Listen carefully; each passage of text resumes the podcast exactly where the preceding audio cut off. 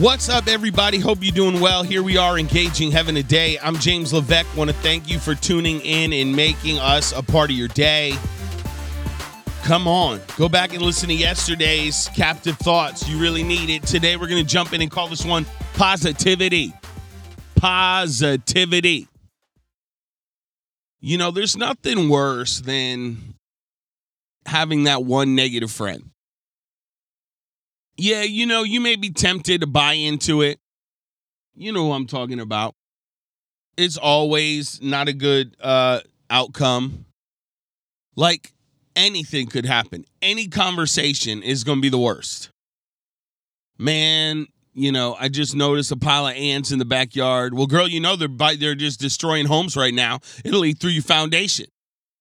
You know that person hey man, you know, my boss, there's a lot of uncertainty at work, bro. I don't know what to do. Oh man, I think you're going to get laid off. That's what's going on right now. Nothing is worse than a Christian that's not positive. See, I've heard people in the past say, well, you just don't want to fake it. And no, yeah, you do. Absolutely. I wish you would. I wish you would fake it. The Bible is very clear that we call those things that are not as though they are. You know, when I tell my son, hey, buddy, you're going to clean your room. It's my desire for you to clean your room. All right. Hey, you want to give me resistance? Here's the bottom line, bro. You're going to clean. So I said, you're cleaning your room one of two ways. You're going to choose. You're going to clean your room faking like you're happy and you're going to pick it up, or you're going to clean your room in tears because I'm going to make you clean your room, but you're cleaning your room. And here's what you need to understand and no, I've never beat my kids. Stop acting stupid. Here's what you need to understand. Like, you better, you, you're going to have to be positive or you're going to be forced to be positive. So you will not out negative the devil. You will get crushed to the point where you have got to lean on God. And why go through that?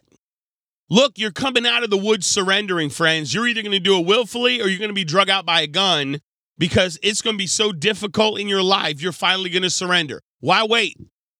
Why wait? I will tell you that you have to train your mind to be positive. You've got to train your spirit to think differently, to respond differently. Husbands, you know how many men, I'm so glad I'm not a woman married to some of these dudes.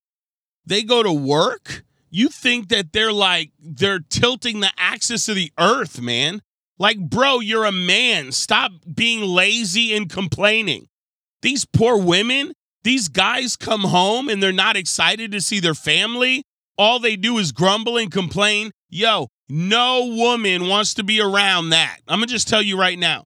You'd be way more attractive to your wife if you came home excited, laying down the flesh of the day, and just loving your family because that's the most important thing. These dudes, a bunch of bums out here, man. Women, stop complaining because you're doing women things at times. If you know your husband's out and working all day and you have the, the ability to be at home, praise God. Don't complain about the housework and the kids. Like, you guys got to think differently. You are not creating an environment in your home that's going to be healthy. It's a toxic environment and it's your fault. If you don't start learning to be positive about every situation, and what does that mean? The Bible says, whatever's noble, whatever's trustworthy, whatever's of good report, whatever's true, like think on these things. So I want you in the worst places in your life when you feel frustrated and your body's worn down or you're emotionally fried, the kids drive you crazy. I want you to stop and give thanks. That's how you live positive. It's how you live positive. I had the crazy ability to be around real COVID 19 people in Connecticut. It was no joke, man. Man, a lot of these people were on ventilators. I was bedside. A lot of people lost family members. And then I've had the ability to come to Florida with a lot of people who've had COVID. And can I tell you something? It ain't what I saw in Connecticut. But to the person in Florida, it's still real. You don't feel good. It's horrible. But I'm going to tell you right now, thank God you're not on a ventilator. And to the person in Connecticut, guess what? Thank God you're still breathing. Do you see what I'm saying? No matter what you're going through, no matter what situation you're in, there's always a reason to give thanks. To the person in Connecticut, yeah, we ward over beds, man. We cursed this thing. We saw people miraculously healed. Thank God. But in the midst of it, we still had to thank the Lord you had your breath. Come on. we still had to think that there's always a reason to find faith and hope and thanksgiving and everything. And the Bible says, uh, be thankful in everything, give thanks. For this is the will of Christ Jesus. In every situation, positivity matters, man. I want an eternal optimist. I'm not talking about ignoring issues, hence, I'm calling you out today. I'm talking about I want to be eternally optimistic, man. I want to be. I was in a pastor's meeting last week with some of my um in this apostolic team. And you know, a couple people commended me for being a pretty positive guy, man. They love getting my voicemails and I'm always high energy and always excited. I really am, dude. Like this is my life. I'm it ain't no front.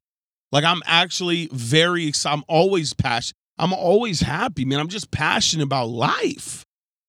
And of course, I'm gonna tell you like it is. I'm not in. I'm not ignorant to the devil or what what destruction looks like. I just choose not to buy into it. When I see people, man, they're just they're full of the flesh. It doesn't take faith to call out difficulty. And here's the key I want to tell you today difficulty, trauma, um, you know, uncertainty, like tax, it's a lot of fear. Fear is anxiety, same thing. No one's exempt from those temptations. Do you understand? Like nobody's exempt from bad attitudes coming in, you know, reason to be cranky and upset. Like nobody is exempt to that. But we all will see the different fruit or non fruit in our life based on how we respond to those things. So the fact that you may neg you may want to pull negative that's not a knock on you. That's just a temptation that you've given into over and over and over again, right?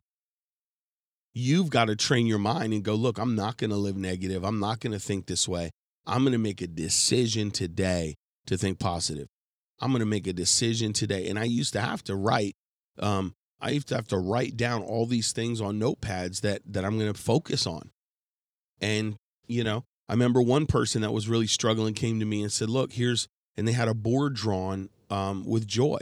Like the middle was joy, and there were all the things around their life that brought them joy because they were they tend to live pretty negative. They tend to be a little discouraged and depressed and pulled down. And they said, you know what, I want to. And it started with joy from the Lord. And and there's so many things in life that bring us joy. There's so many things in life that are that are beautiful, right? And you want to be that person. Um, you can't live constantly frustrated because you know the reality is none of us are you're not a puppet in a game called life. You're a prophet right? You're not just somebody that's sitting through life hoping to make it out. No man you you are on the offense here.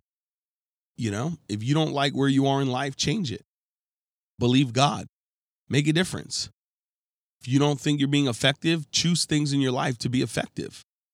Like like you can make major differences in this earth in any circumstance. Um, I was reading this story of Victor, I think it's Frankl, the last name. He was a, a young person at the concentration camps in Auschwitz. And he, he wrote a whole book like The Power of the Human Mind, or I don't know, I'm jacking it up.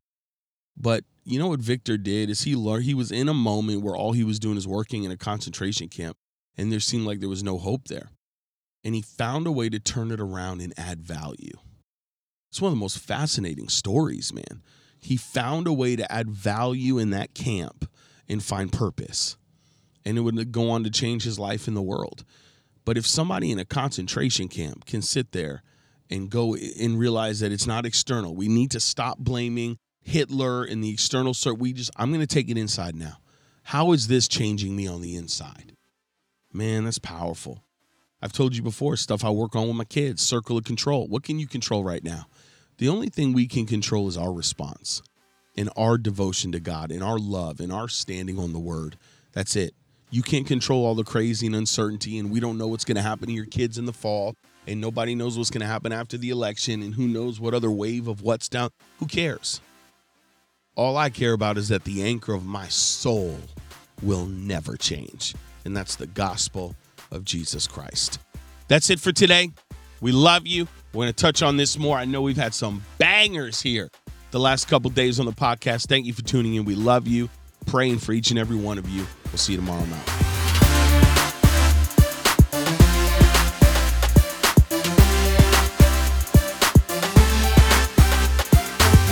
Hi, friends. Thanks for listening to Engaging Heaven today. As a reminder, subscribe and review. We love hearing your great feedback. Also, share the podcast with everyone you know and help us spread the word of God.